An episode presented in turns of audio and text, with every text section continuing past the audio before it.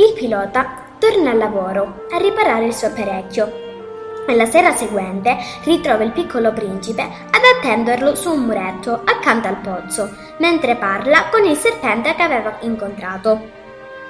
Il serpente, con il suo morso, era il mezzo per potersi liberare del corpo, troppo pesante per tornare al suo pianeta, e ci avrebbe pensato il serpente con il suo veleno a farlo ritornare alla terra da dove era venuto. E così, nella notte, in una scena struggente, il piccolo principe fa il grande passo per ritornare dalla sua rosa. Il suo corpo cade a terra esamine, ma sarà come una vecchia scorza abbandonata. Ancora una volta l'essenziale è invisibile agli occhi.